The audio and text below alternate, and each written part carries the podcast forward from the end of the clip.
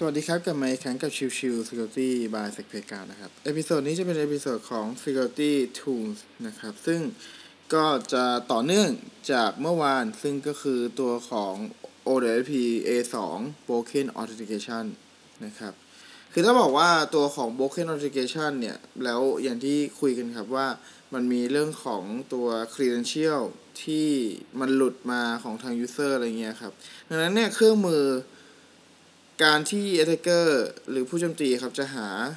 ข้อมูลในเรื่องนี้มันก็จะมีหลายๆส่วนที่สามารถทำได้นะครับยกตัวอย่างเช่นคือการใช้งานเว็บไซต์นะครับอย่างเช่นตัวของ Google นี่ครับในการหาพาสเวิร์ดของเป้าหมายนะครับโดยละอาจจะเราใช้ Google Hacking นะครับวิธี Google Hacking นะครับซึ่งก็คือการใส่ syntax ของ Google อย่างเช่นใช้คำสั่ง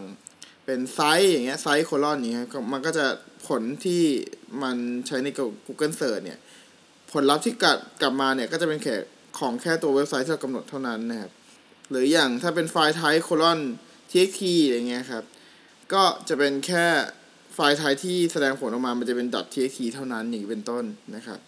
ก็จะเป็นเครื่องมือหนึ่งที่ใช้ในการค้นหาตัว user name password ที่อาจจะเคยหลุดของตัว user ใดๆขององค์กรนะครับแน่นอนว่าปัจจุบันตอนนี้เนี่ยอีกอันหนึ่งที่เป็นข้อมูลที่สำคัญมากในการค้นหาก็คือพวก GitHub นะครับ GitHub Pastebin นะครับเหล่านี้คือแหล่งข้อมูลสำคัญที่เราจะสามารถ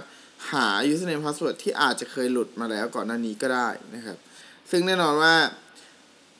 ข้อมูลที่อาจจะหลุดมาเนี่ยมันก็ไม่ใช่ว่ามันจะใช้ได้เสมอไป 100% นะครับคือมันก็ขึ้นอยู่กับว่าตัวของ user เองนั้นรู้ตัวแค่ไหนแล้วก็เขาไปเปลี่ยนพาสเวิร์ดแล้วหรือยังอะไรอย่างนี้เป็นต้นดังนั้นเนี่ยมันก็ไม่ได้บอกว่าการันตีว่าเฮ้ยถ้า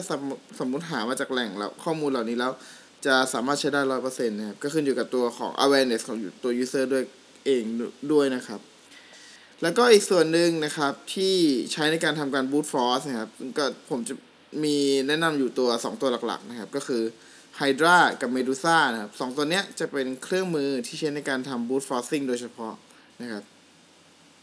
ซึ่งจะเป็น dictionary หรือจะเป็นแบบ brute forcing แบบ A ถึง Z หรืออะไรเงี้ยมันแล้วแต่เรานะครับว่าเราจะใช้ตัวไหนนะครับแต่ว่าก็ถือว่าเป็นเครื่องมือที่เร็วทั้งคู่ทั้ง Hydra ทั้ง Medusa นะครับเป็น2เครื่องมือที่เร็วแล้วก็นิยมมากในเรื่องของการทำ brute forcing attack นะครับในส่วนของ intelligence อื่นๆนะครับก็จะมีพวกการเก็บข้อมูลของตัว user เองเนี่ยเพื่อนำไปใช้ในการตอบคำถามตอบรีเซ็ตพาสเวิร์ดหรืออะไรเงี้ยมันก็มีความเป็นไปได้นะครับซึ่งก็ใช้พวกมัลติโกหรืออะไรเงี้ยครับก็เป็นเครื่องมือในการเก็บข้อมูลตามแหล่งข้อมูลต่างๆเพื่อนำมาแสดงผลให้เราเห็นนะครับว่าตัวของยูเซอร์หรือตัวขององค์กรนั้นเนี่ยมีข้อมูลที่เคยหลุดมาก่อนหน้านี้หรือเปล่านะครับจริงๆแล้วเนี่ยในตัวของ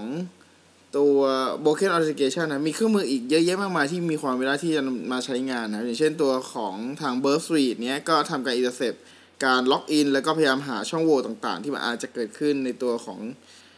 การรับส่งแพ็กเกจตรงจุดนั้นด้วยก็มีความเป็นไปได้นะครับหรืออื่นๆใดๆนะครับก็เป็นลักษณะของเครื่องมือที่แล้วแต่ความถนัดของคนไม่ว่าจะเป็นตัวของการ brute forcing การทำ rebuttable attack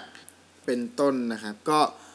เอพิโซดนี้ฝากไว้เท่านี้นะครับสำหรับเครื่องมือที่ใช้ในการทำพวก Broken Authentication นะครับซึ่งก็ไม่ได้เยอะมากแต่ว่าก็ถือว่ายังมีอยู่แล้วก็เป็นปัจจัยสำคัญเหมือนกันที่จะใช้เพื่อทดสอบตัวของระบบว่ามีความเสี่ยงที่จะเกิดตัวของ Broken Authentication หรือเปล่านะครับโอเคเอพิโซดนี้ฝากไว้เท่านี้นะครับขอบคุณทุกท่านที่เข้ามาติดตามแล้วพบกันใหม่สำหรับวันนี้ลากันไปก่อนสวัสดีครับ